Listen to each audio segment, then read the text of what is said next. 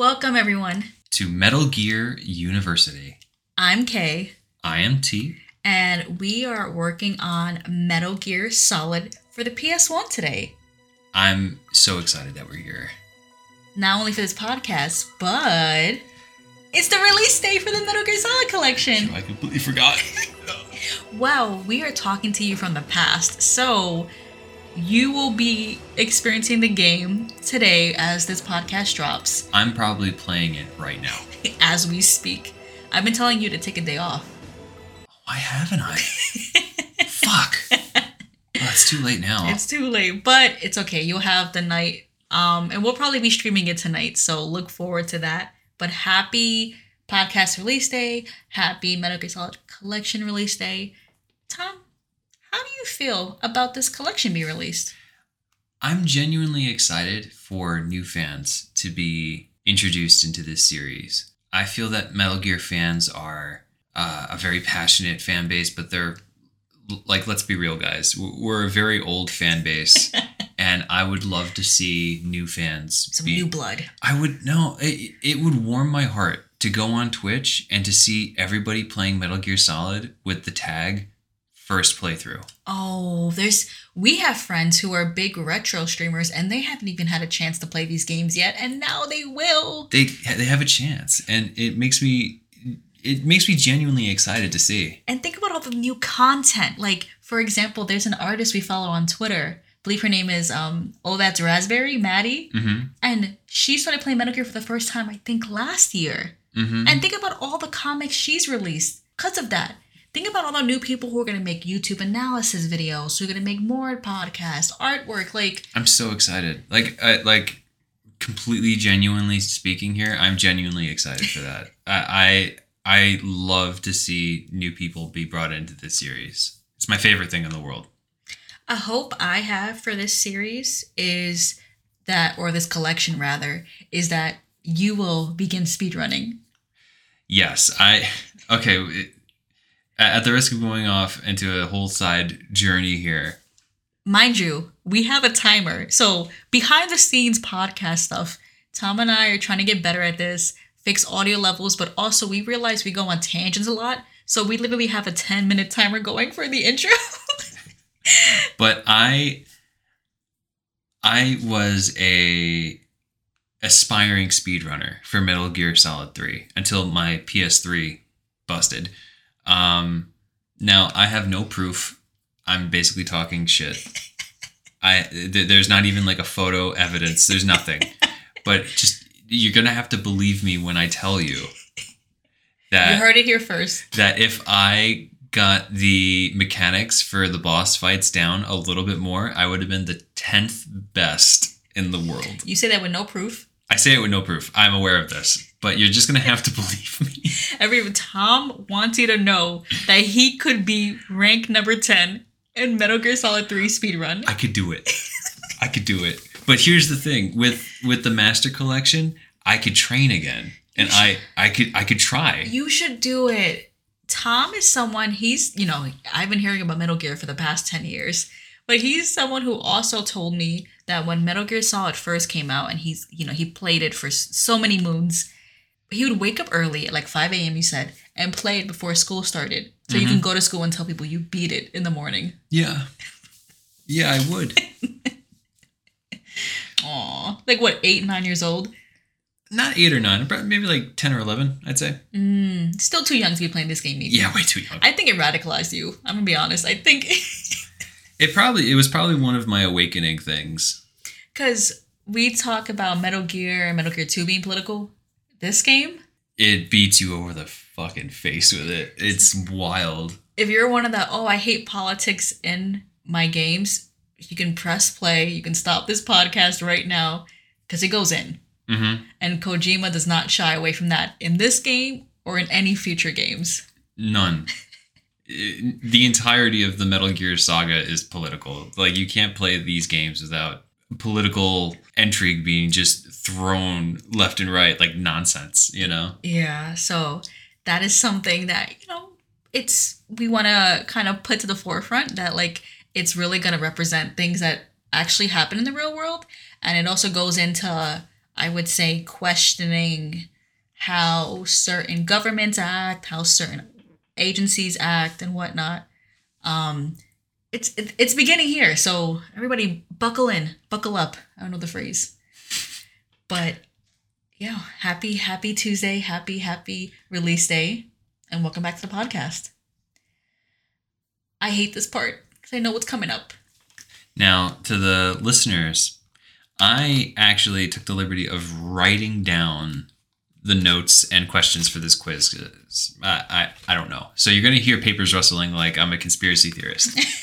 um, but that also. time. that- pop quiz time. yes, it is. It is pop quiz time. But that also gives me the benefit of having Kay not being able to see the questions or the answers. So, with that said, question number one What gaming systems does Metal Gear 1 and 2 play on? Oh, the video gaming system, right? Yeah. I am gonna have dramatic pauses so that the listeners can have time to answer, and not because I don't know the answers myself anytime. Mm-hmm. Just just want to clarify that. I'm sure. The gaming systems that Metal Gear and Metal Gear 2 live on are the MSX and the MSX2, respectively. Congratulations, you got it right. Yes, so good. Question number two Name four members of Snake's support team. My favorite, Johan Jacobsen, Mm, the the zoologist. our favorite one. Our favorite. My personal favorite, Master Miller, That's two. Holly White, Three. and Colonel. Four. Colonel Campbell. What's his first name? Oh, I'm blanking. Future Tom, help. It's Roy Campbell. I, I don't know how I forgot, but it's Roy Campbell. Thanks, Future Tom. All right. Question number three. What did the message found on the carrier pigeon on the roof say? Oh, it had a note tied to its leg, right? Yes. The message on the carrier pigeon said W I S point O lowercase h I O. So whiz dot Ohio. Mhm. However, when you flip the note upside down, it's a codec. That allows you to call Dr. Kio Marv. Correct. Thank you, thank you. Wow, you're doing amazing. Next question. Oh no. True or false? Snake and Holly White got romantically involved by the end of the game. False. Snake actually dips at the end of the game. They turn back to him to ask him a question about the cartridge left by Dr. Kio Marv, and he's gone. Yeah, he he left like Batman. So false. Question number five. Is that true or false? Was that Oh, I thought I'm sorry. You, you were correct. It was it was false. I need that validation, I'm sorry. It's okay. Question number five. What is Metal Gear D's weak point? Metal Gear's Metal Gear D's weak point is its legs. Correct. Yes. Question number six. Name and describe Gustava's current employer. Gustava's current employer, I believe it's the STB. It's a Czech special forces, police force. Yeah, okay, I'll say that. I get half points. um, STB, it was like a secret police for Czechoslovakia. Okay, yeah, that's what she, it, it was called the STB, right? Yeah. Okay, okay, okay. I'll, you know what? I, I'll be honest. I'll give myself half points for that. You did good. All right, last question. Um, I I'm not peeking at the answers. Don't hide them now. Yeah. Tom, I thought there were eight questions. Tom numbered them. I took a little sneak peek just because I was trying to see how many questions were left, and he numbered them one, two, three, four, five, six, eight. Yeah, I don't know why. I I It's literally question number one, two, three, four, five, six, eight. I like to think you just blacked out, you just zoned out and wrote these questions. Like, Maybe I don't know why I I did that. I don't know why I so did that. So question number eight, Eight. not seven. Not set. Question number eight. Question number seven is the question that we took along the way. I don't know. Uh, question number eight. What was Big Boss's motive, and how did he intend to do it? Oh, so this is a a short answer Yes. question. Oh. Damn. Big Boss's motive in Metal Gear 2 Solid Snake was to create a Metal Gear that he can use to threaten other countries with because he wanted to be the sole one in power with the only nuclear warhead. He wanted to continuously create wars and taking the orphans and refugees from wars to train into the new soldiers for the next war. And he just wanted to have this continuous cycle. And he was going to do that also using Oil 9, which is never referenced again in any other Metal Gear game. And at the root of it, he just loved war. He he didn't care about sex or money or whatever. He just liked fighting and being in battle. Correct. You did it. I'm very proud of myself. You you graduated Metal Gear 2 Solid Snake 101. What do I get? This uh we'll talk about it later on in a later date. Um anyway, Let us know how well you did. I'm curious to see if you, like me, got 100%, right? Right? Or if maybe you need to go back and, and play the games, which you'll be able to today. hooray. But, ooh, we have about six minutes left in our timer. We did good. So we were we're doing great on time. We want to make sure this our last episode we loved it, but it was also an hour and forty seven, and we're trying to make some bite sized episodes for all of you on your commute to work or commute home. So we gave us a little timer. In these last few minutes, we don't have to fill up the whole six minutes. Mhm. Are you planning to do a full playthrough of the games again with this collection? Oh hell yeah! now I don't know if I'm going to be streaming them. I'm, I'll definitely do a, a celebratory stream, but I wouldn't have gotten this collection if I wasn't planning on playing it. okay.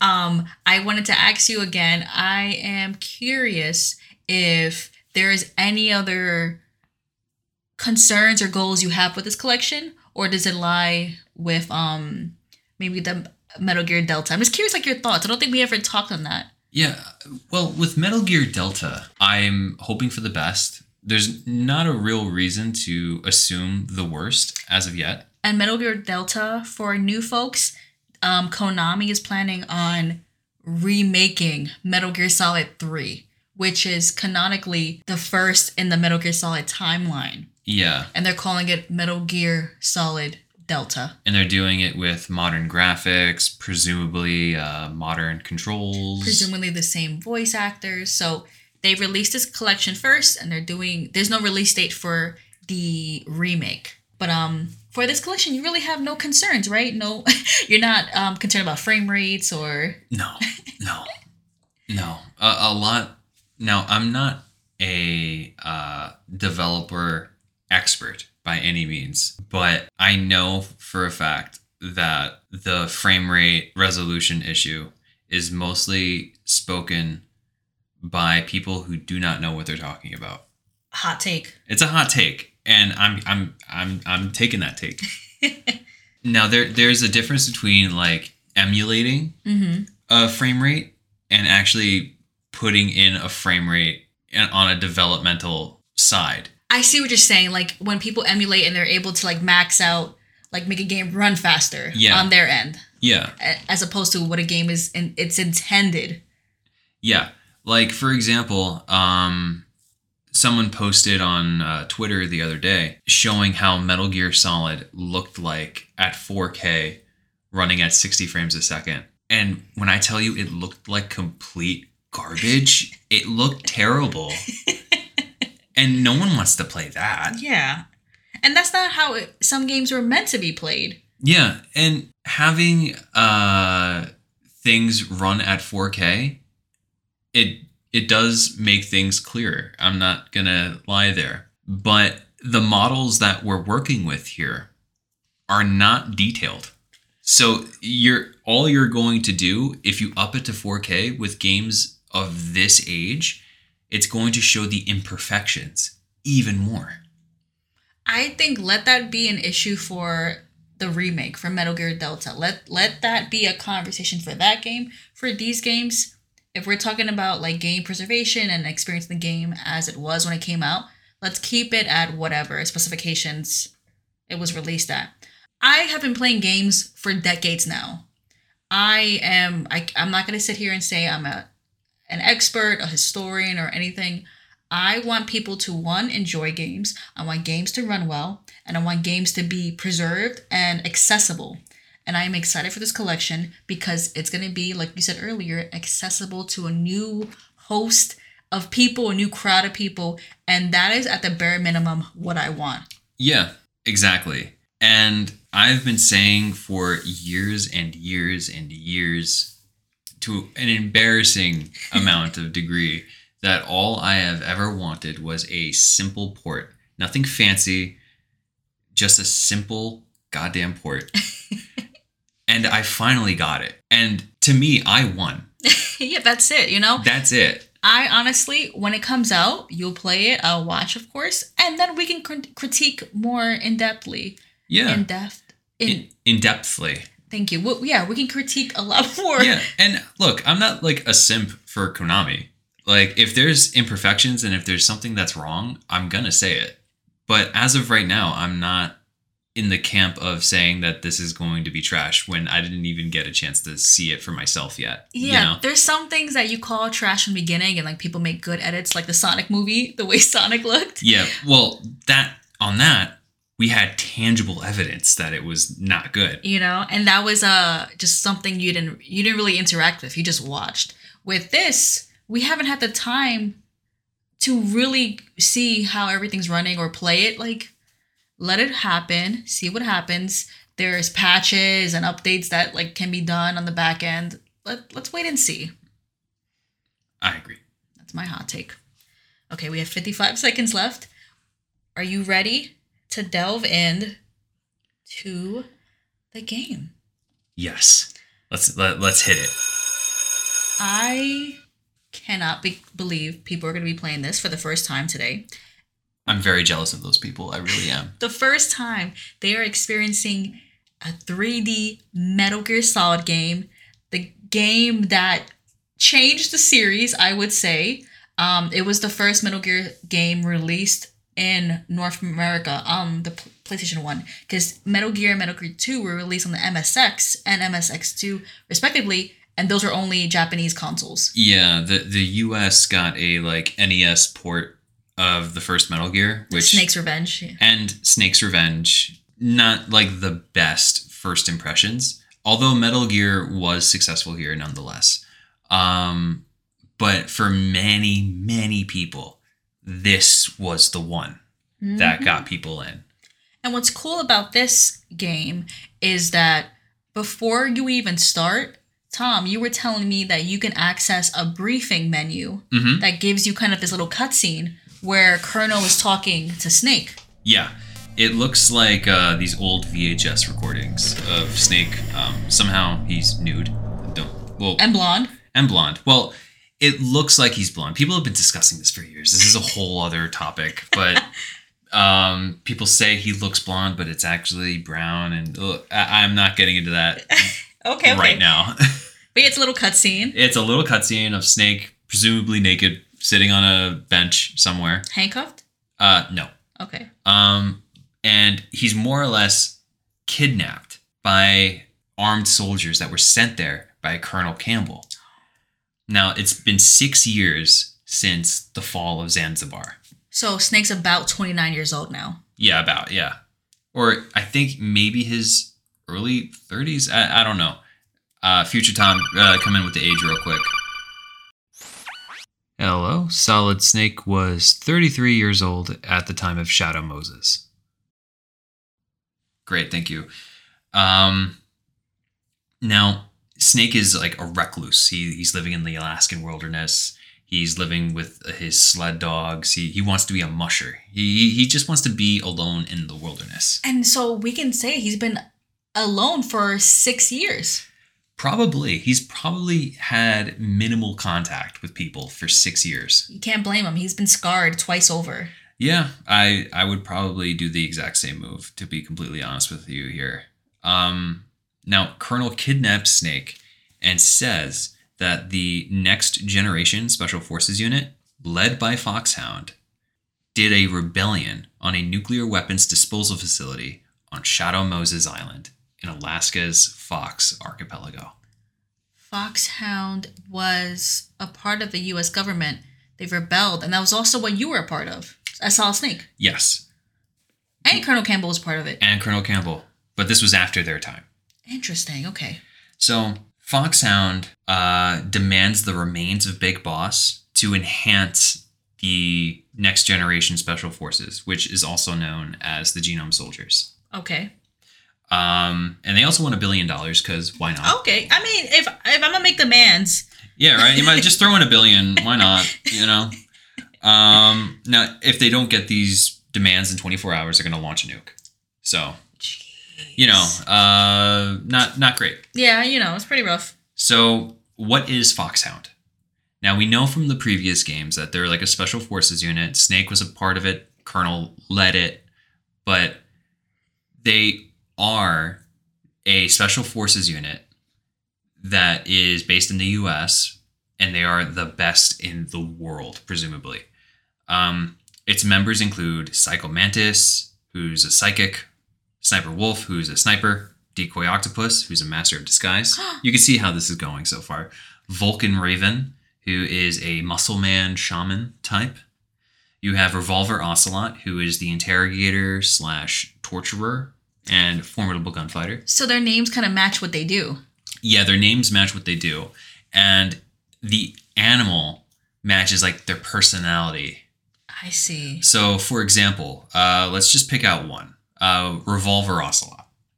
Now, Revolver Ocelot likes revolvers. I know, crazy, right? Wild. Now, their role in Foxhound is their interrogator and their torturer. Oh, and like a cat. An ocelot is a cat, and cats are known to play with their food before they eat it. Tom had to tell me had to tell me what an ocelot was. I didn't realize it was a cat. I thought it was an otter. Revolver otter. That that that's somewhere in a different universe. I think somewhere. otters are like they play with their food too. I think they're kind of rough, from my understanding. We'll have to see. Who knows? Future Tom, please let me know. Are, are otters dangerous and scary? A Vox article from December 20th, 2019 called otters the necrophilic serial killing fur monsters of the sea. They're still cute though, so, you know, at your own risk, I suppose. Thank you. All right.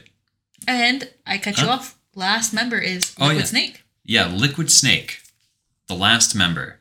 Now they're the leader of the unit and the owner of the same code name as Solid Snake. Now, Solid Snake and Liquid Snake, for some reason, both have the same code name. We're gonna get into that later. Don't worry about it. Is Solid called Solid because he's hard? Next question. Okay. Um, um, for some reason, uh, this this rule for Foxhound does not apply to Solid and Liquid Snake. Interesting. Okay. Now, some people say that they're called snake because they like to crawl on the ground, but Okay, fair. They're sneaky or Sneaky. or like you don't see them until it's too late, kind of. yeah. Interesting. Now, that's just spitballing here. yeah, that's all speculation. But um, if we're going through how Foxhound operates, I just Yeah. wanted to question about Snake. Okay, so Oh yeah, I mean, you could assume that that is what they would be known for. hmm Now, you're probably wondering who is Liquid Snake? Well, Liquid Snake was a member of the British SAS who, as a teen, fought in the Gulf War and then they just disappeared for several years in Iraq. They were presumed to be a prisoner. Oh wow. They resurfaced and joined Foxhound. And at the moment, that's all we know. Casual. definitely there's not any trauma there or No, I forget about it. Just bury, bury it deep. he Uh, disappeared and was like, I'll, I'll lead this group. Don't worry about it. yeah, just just bury that trauma deep. Don't talk about it. Don't feel anything. Just just soldier on and just just forget about it. It's fine. Just go to bed. You can't see me right now, but I'm saluting. Yeah, that's all you gotta do. That's all you gotta do. Now, since we covered Foxhound, we we should do a light overview of the next Special Forces unit. Now, they're also called the Genome Army, and that's a lot easier to say on the fly. So we're just going to be d- addressing them as the Genome Soldiers or Genome Army. Okay. Um, now, they were a top secret mercenary group that was bought out by the US government. Most of them are veterans who served under Big Boss. And when Big Boss was defeated, the US bought up their contracts. Okay. There's already a problem there Mhm. because let's think about Schneider for a quick second. Schneider, Black Ninja. Yeah. Schneider was a soldier under Big Boss, and he felt kind of indebted to Big Boss. So the U.S. let's let's say he's representative of let's say a number of soldiers there. The U.S. could buy up their contracts, but all the soldiers on the base in Zanzibar felt some kind of way towards Big Boss. Don't you think that would be a worry of the U.S. government? Like, Yeah, you think that would be a worry of the US government. And, you know, it um it kind of blew up in their face. oh, because yeah, they they now they just did a coup, right? They just did a coup with Foxhound. Wait, So- you're right. You're right. So now, okay, there we go. Yeah, the, the U.S. government's got a lot of egg on their face. Um, now, they're called the Genome Army because they were given special gene therapy to enhance their soldier abilities. So, like, they could, uh, they're a little stronger, they're a little smarter, Okay. um, heightened sense of ability. Like, like think of them as Captain America, but like not as good Not as buff. not as buff. Um, think of like one fourth of Captain America. like that's kind of like where they're at. But like they're like highly skilled and specialized. Like Yeah, They're- they're they're pros, okay, and that like I said that they want Big Boss's remains so they could enhance them. They want to go to like Super Saiyan. You know, okay. they okay. want to go to the next level. Okay, and before I forget, Snake has two mission objectives. One is to rescue the DARPA chief, Donald Anderson, and the president of Arms Tech, Kenneth Baker.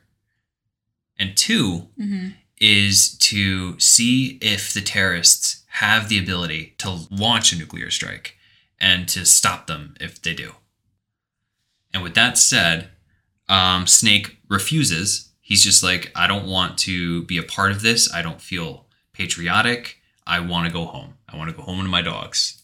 Oh, okay. So we're talking about right now. Like he was. This is like he's being briefed. Colonel's briefing him on all of this, Yeah. And then Snake's like, I don't care at yeah. all. Snake's reaction to hearing all of this is like, get me the fuck out of here. Yeah. I don't. I want to go home. Colonel, um, not not in a not great move. Basically says that we have enough dirt on you to imprison you for the rest of your life.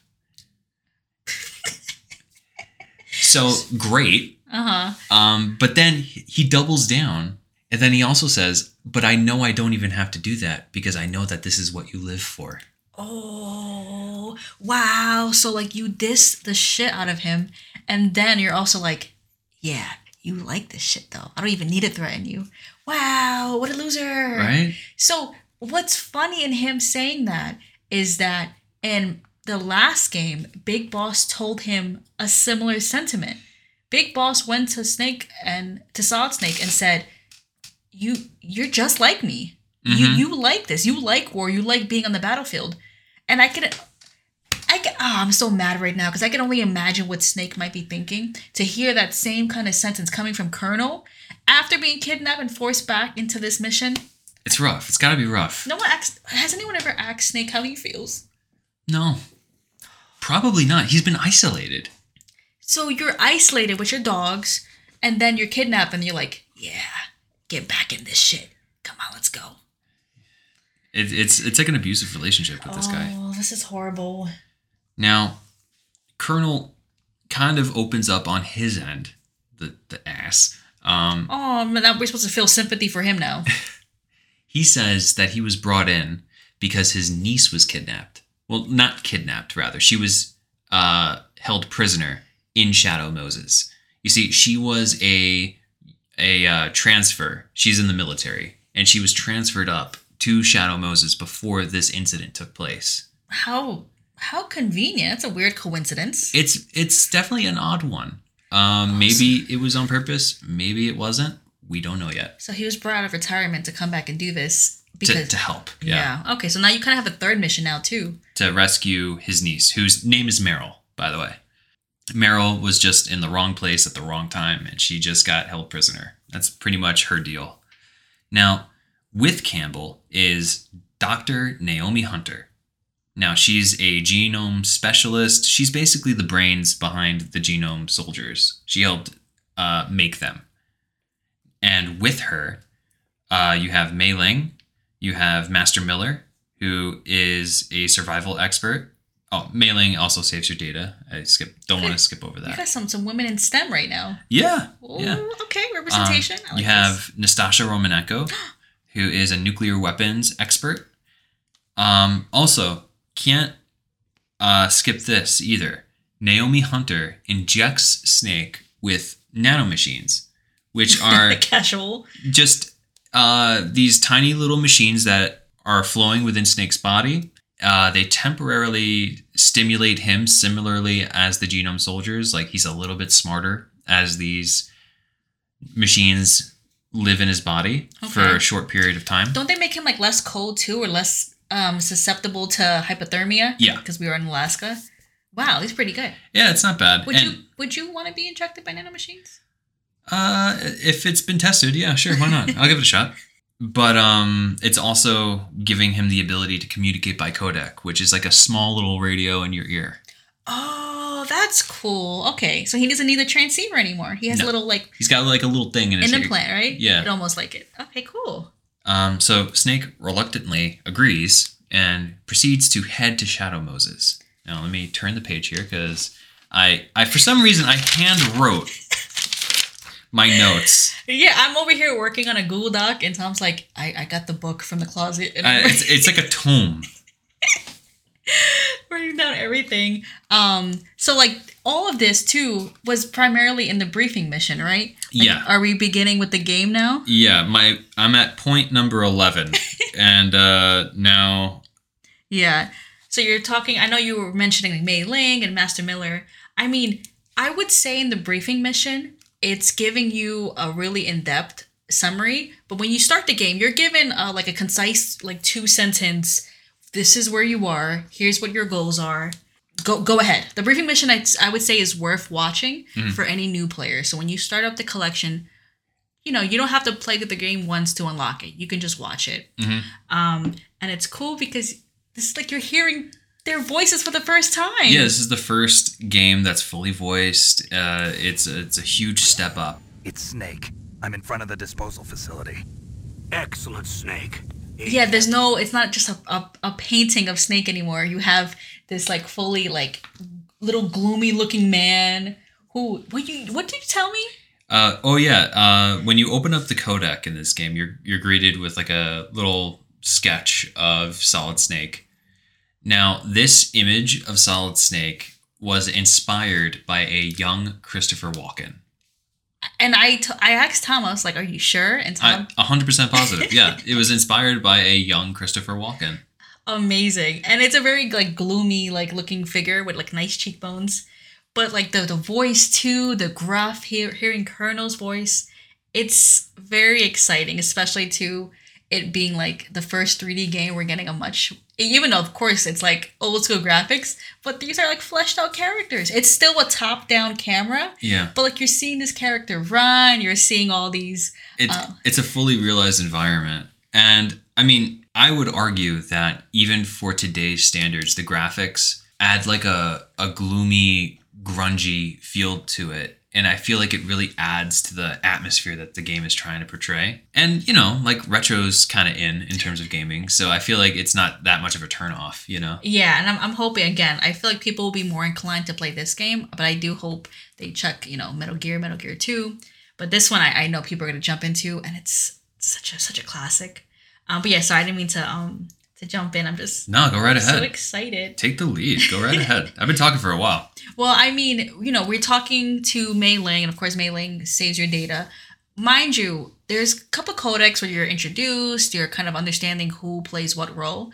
Snake is putting the moves on Mei Ling from like the start of the game. Oh yeah. So Snake, despite being you know in isolation for six years, hmm. a little womanizer the same way he was in Metal Gear Two. He's just like it tells her, oh, like he didn't think someone so cute would be working with him, and she's like, oh my god, am I being hit on by the famous Solid Snake? Like, Okay, Mr. Rizzler. yeah, not the oh, not the Rizzler. I mean, I will stop calling Snake the Rizzler when he stops himself. Yo, no, and he and he doesn't. Snake is a very it's for as much trauma as he's been through, he's still such a like funny guy.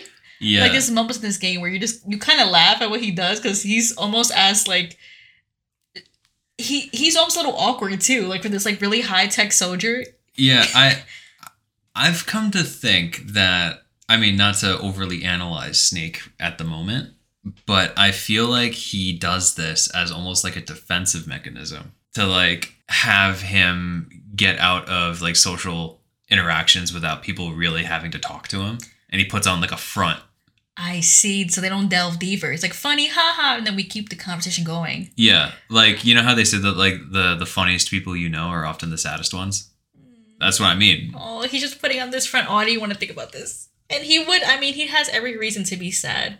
All right, but yeah, he's he's hitting on people. He's going through it, and then he's he's navigating through this base. Mind you, the game is also pretty much a cold open. You go, the credits are there's like small credits that are playing, and you go through this little base. You see some British man going up an elevator. Mhm. Um, you follow um after him on that same elevator, and then you're greeted by like the title. Metal Gear Solid. So as as the elevator is going up, it's very very movie like, very Bond esque. Also, the music is very like James Bond type spy. It's thriller. pretty cool. Pretty exciting, but um, it's very reminiscent. I got the real feel of like this is like Metal Gear Two put in 3D. Like it's a similar type of like you can see how the enemy movements are kind of um realized in this 3D space. You can see kind of like sneaking through vents. It- it's cool to like put it in this kind of like fleshed out environment. hmm Um, like Kojima was really like using the PS1 to its fullest capabilities. Oh, a hundred percent. Um, Snake sees this British man go up in a Hind D. It's returned. Um, and he's going off to fight off some uh, F-16s that were used as a distraction for Snake to get into the base. So it's working. The distraction's working. So far, yes. he, I mean, he's he's in front of the base, and they don't know he's there. So so far, so good. Okay, okay. Um, he's then briefed by Mei Ling on how his Soliton radar works, which, in short, it's more or less like the radar from Metal Gear 2, only this time you're greeted by the cones of vision that the soldiers have. So instead of just a dot, you can see kind of like this green triangle that kind of extends out of them, Yeah. and it helps you just kind of like position yourself so you you're not in their field of view. Yeah, and you know, this has been like a meme for years at this point, but for genetically enhanced super soldiers, the genome soldiers can only like look four feet in front of them. but so skilled. that's neither here nor there. um, Mei Ling also says that the DARPA chief and the ArmSec president will show up as green dots on the Soliton radar. So she's just like, keep an eye out for a green dot. That reminds me of Dr. Madnar back in the day. It was the same kind of um, setup. Very similar. Yeah. yeah you're going to see a lot of that. A lot of callbacks, right? A lot of callbacks.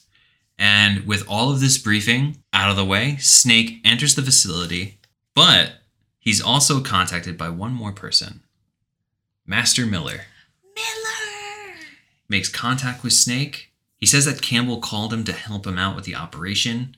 Snake is actually really relieved, and he says There's no one I'd rather have in a foxhole than you. And Master Miller looks so cool with his sunglasses. He has a cool voice, and it's he's so willing to help. It's a very good rendition of Master Miller. I would say they did a good job in bringing Master Miller because, as opposed to Campbell, um, Colonel, who was kind of threatening and like really not a like, n- not really giving Snake any reason to want to be a part of this. Mm-hmm. Having Master Miller on his team, I think, would be a moment of reassurance to him. Yeah, and I would feel that Miller is probably one of the last people that Snake probably 100% trusts. Yeah. So good, good job having him on the team. Yeah. so Snake heads down to the lower levels, and lo and behold, he sees the first green dot, and it belongs to the DARPA chief. Yay! Donald Anderson is here. He's here. Now, he heads to a vent to break into his cell. Along the way, he passes by a mysterious female soldier Ooh, who's in a cell? who is also in a cell. Yeah. Yes. Sorry. Um, now, Snake enters the cell that is holding the DARPA chief out of the ceiling. Uh, DARPA chief is kind of taken aback. He's like, Who are you? Snake responds by saying, I'm the pawn that they sent to save you. So, you know, reluctant hero. Yeah. Um, so Snake basically asks if the DARPA chief knows if the terrorists have the ability to launch a nuke. yeah. The DARPA chief says yes, they He's do. like- he's like they have like a new machine, and before the DARPA chief even finishes, Snake already knows. He's like Metal Gear, and Donald's like, "How do you know? How do you know that you, the U.S. is building it?" And Snake's like, "What? The U.S. is building it?" Get out. So apparently, the U.S. is now building it for like mass production, right? For Yeah. their for their calls now. Yeah, it's like a secret black project that no one knows about. Great job. So Donald Anderson, who is the DARPA chief, and Kenneth Baker, who uh, the Arms Tech president, they were initially there to see the final test launch of the the nuke. Right? They were there on the base as part of the U.S. government, and that's when Foxhound revolted. Yeah, that was uh, Foxhound and the Genome Soldiers were sent there in the first place to help kind of keep everything on the low. And then they just revolted there and then took those two guys as hostages. Yeah. So okay, so they were there initially, and then so they're just as surprised as anybody else. Yeah. Okay, um, the Donald Anderson tells you that there are two codes needed to launch the nuke, and he has one, and Kenneth Baker have one, and Psycho Mantis read the one off of his mind, so he's like, "My bad, I'm sorry." Psycho Mantis, he just was too strong, you know. All that's left is for them to get Kenneth Baker's now, but there's a failsafe. There is. And the failsafe is these PAL key- card keys. Mhm. I guess it's kind of like a little um, ID card that you just need to like. Yeah, they, they say that it's like an emergency override where if there's a launch, they can insert these keys real quick and it'll cancel it. Okay, cool. So like, not bad. There's a failsafe. Um, so he tells you that, and then he's like, "Here's my ID card," and he's like, "Is is is the Pentagon or White House gonna help? Are they gonna like give in to the demands?" Yeah, Like, he's kind of pressing Snake if they know that if the White House is going to give in. And Snake is like, why are you asking me this? Is You're acting kind of weird, man. And then while this is going on, seemingly out of nowhere, he, he drops dead. the. DARPA chief just just dies. He- I don't mean to laugh, but it's just like I feel like for Snake, I feel like what is going on? I can't have a normal mission. This Just- man just dies. Yeah, and out of nowhere, and he he calls Naomi, and he's like, "What the hell happened?" And she's like, "It, I don't know. It looks like a heart attack." And Snake is like, "Are you fucking kidding? A heart attack?" Was he sick? And I was like, I don't know. And then Snake is questioning Colonel too, and he's like, Are you hiding anything? And Colonel's like, I don't have full access to the case file. Like, Colonel, Like, get out of here. What a little little weasel. And like, here's here's the thing. I like I like Campbell, but God, he is really getting on your nerves. Can you say something reassuring or something that tells me that you're on the same team as me? Because I'm not feeling supported right now by my support just team. just say a safe word right now. Just get let me know that you're you're about it right now.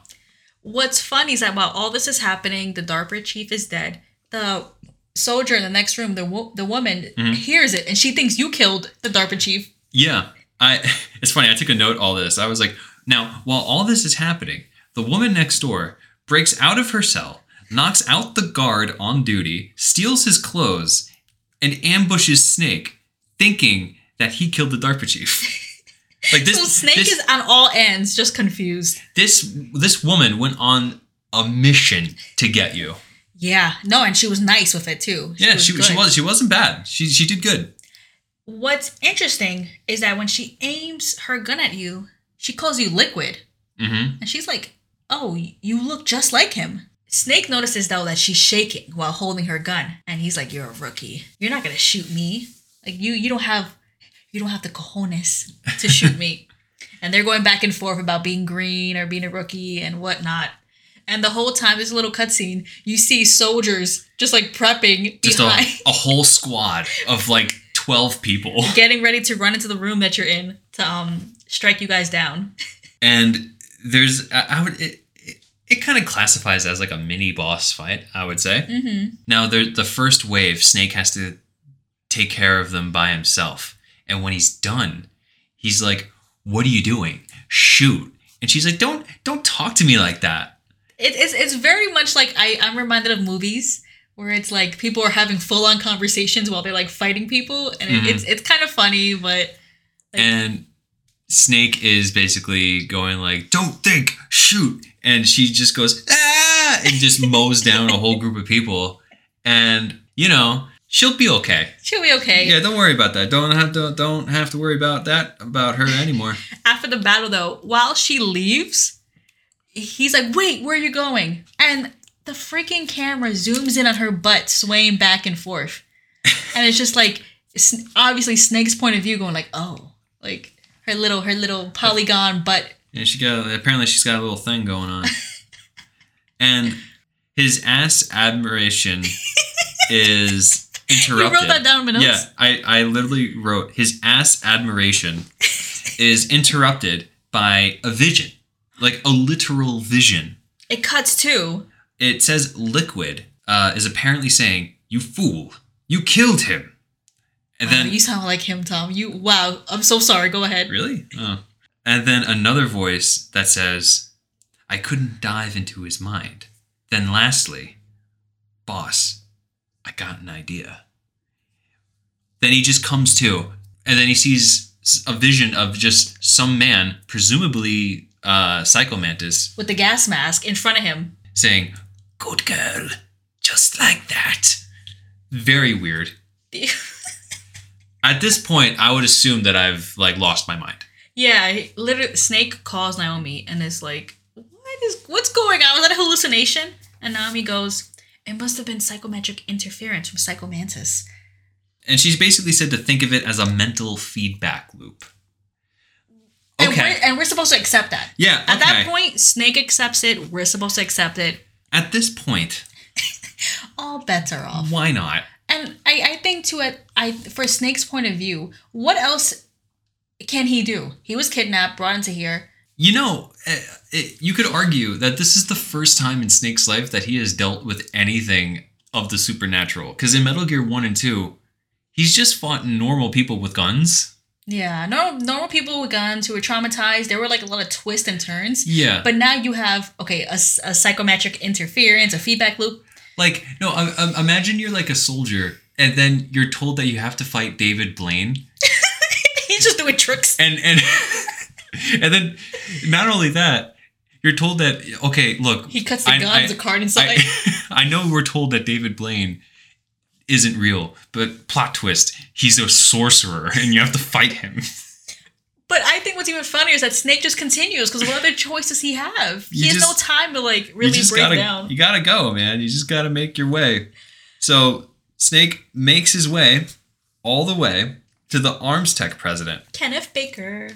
and he he gets to him And Kenneth Baker's like in this saw track room. There's like wires everywhere. yeah it's pretty nuts Baker's like tied up. he's like tied up to a bomb it's crazy you find Donald Anderson in the cell by himself, and Kenneth Baker got the worst of it. he like I don't know what Kenneth did to piss off these people, but holy shit.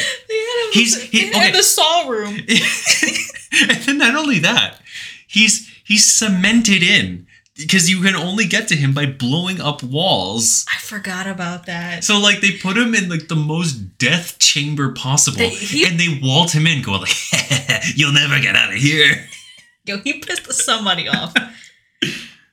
and then, so, so you go in there, you see him in this death trap, and then who comes out but Revolver Ocelot? And this man is doing cool gun tricks. He's just flipping guns, and he's like, "You know why they call me Revolver?" Blah blah blah. Yeah, he's simping over his uh, gun. Which did you know it's the greatest handgun ever made? It's the Colt Single Action Army. now, uh, he is their interrogator.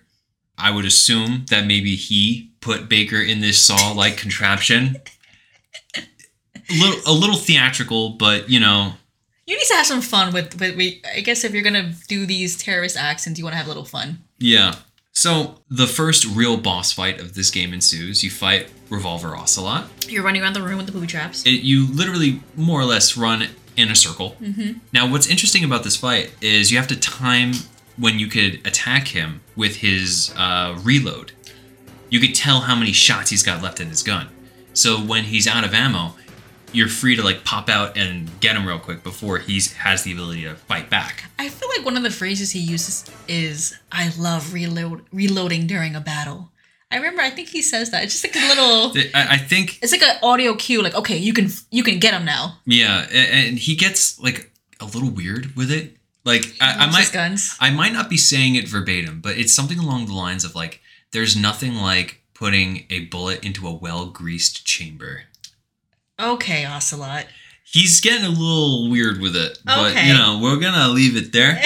so Snake bests him during the battle. He doesn't necessarily defeat him full out. It reminds me of like when you reach a second phase of a boss. Like there's a cutscene that like there's more explanation of like Yeah, the character's role or the story. So it you defeat his health bar. Cutscene happens, and he's like, "You're well, you know, you have the voice. Go ahead."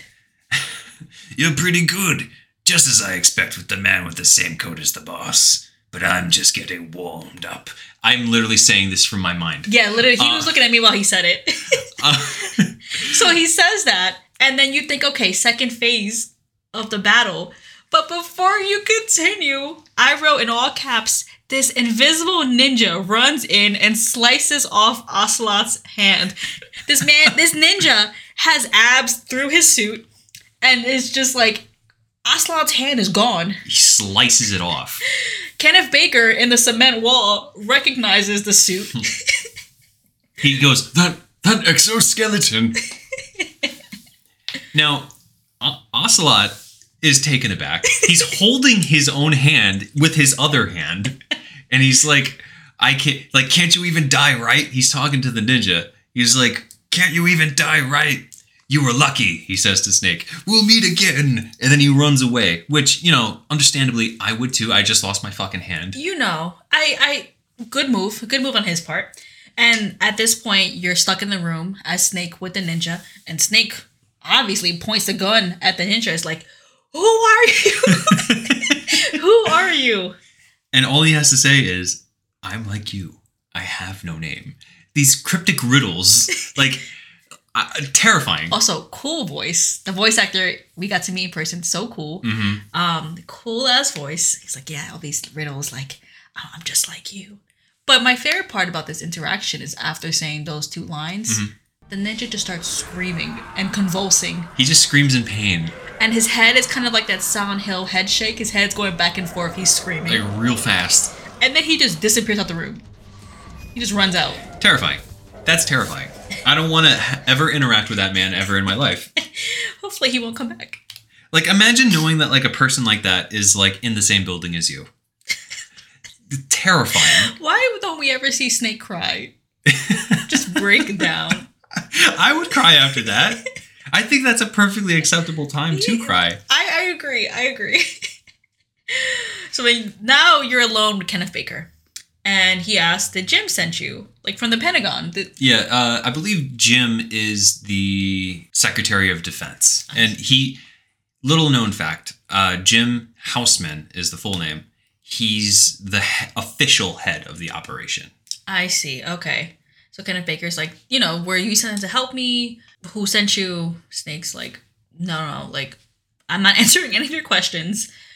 Did you give the code to Psychomantis? And Baker said that he talked. Psycho Mantis couldn't read my mind because we all, all of us, have implants in our mind to stop Psycho Mantis. And Snake is taken aback because the DARPA chief said that Psycho Mantis read his mind.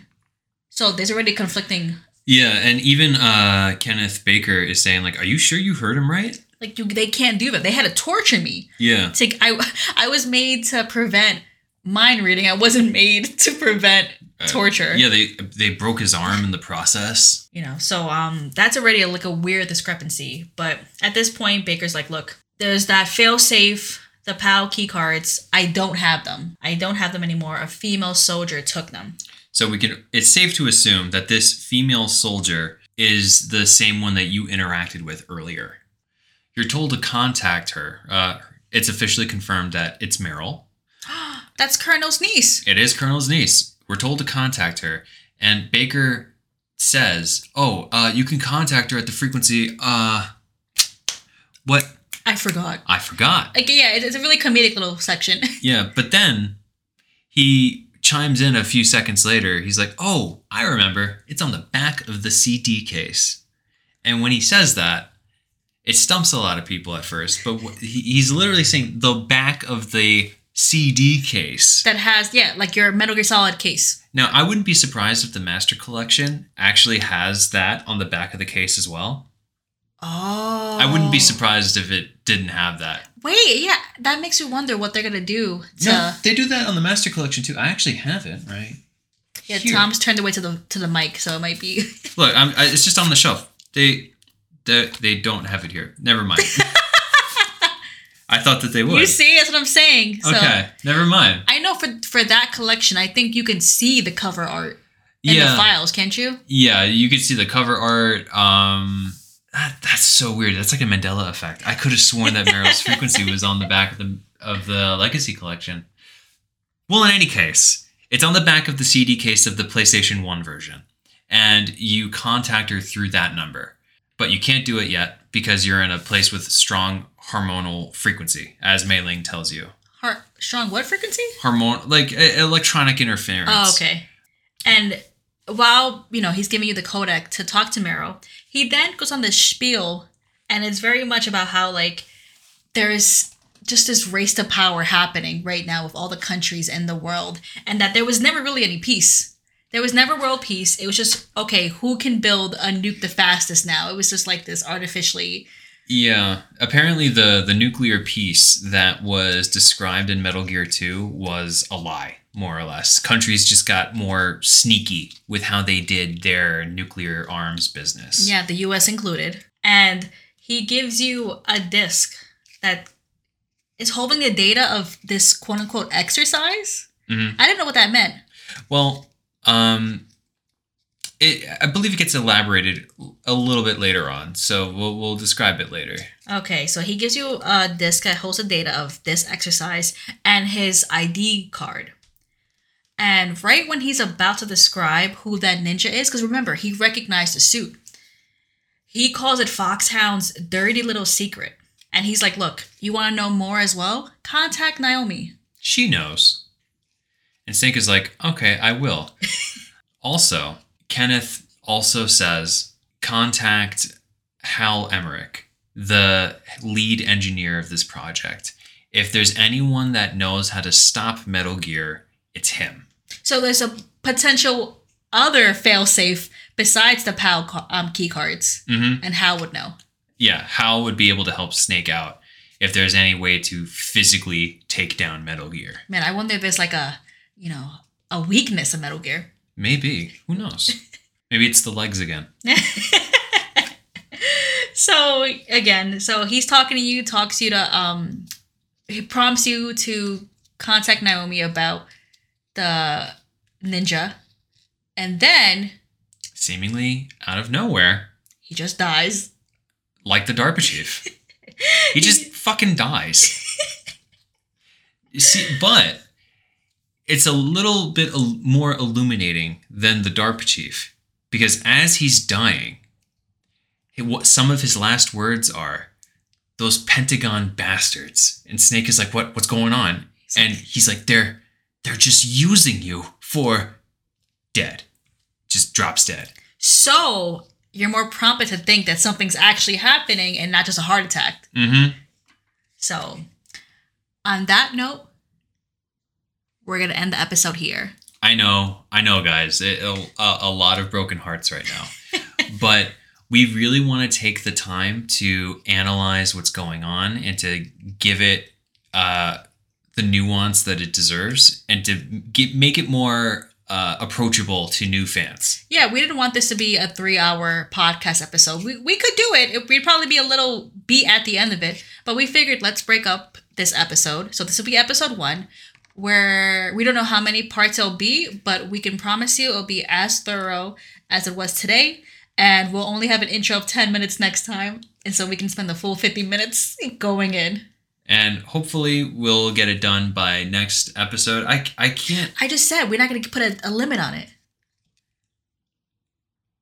Oops. Never mind then. We're not going to put a limit on it. We're going to see and take our time. But thank you all for listening. And hopefully that was helpful again. We're going to have a pop quiz. And this time it'll be on Metal Gear Solid Part 1. Which should be fun. You know? I'll uh well let's keep the questions to where we're at in the game. We're going to do questions 1 through 8 with number 7 missing. Why you got to keep bringing that up? So, everyone, I hope you're enjoying the Master Collection. I can assure you, Tom is. I can sh- I assure you that I am. I'm pl- I'm probably playing it right now. Think of any point in the day. I'm either thinking about it or playing it. Everyone, I want to thank you all so much for listening, for commenting, for resharing online. Let us know how we're doing. Let us know about any feedback. Love you all. Tom, thank you for editing this podcast. Future Tom, thank you. You're welcome. And we'll be back next Tuesday for Metal Gear Solid Part 2. same place, same time, same us. Same us. See ya! Bye guys.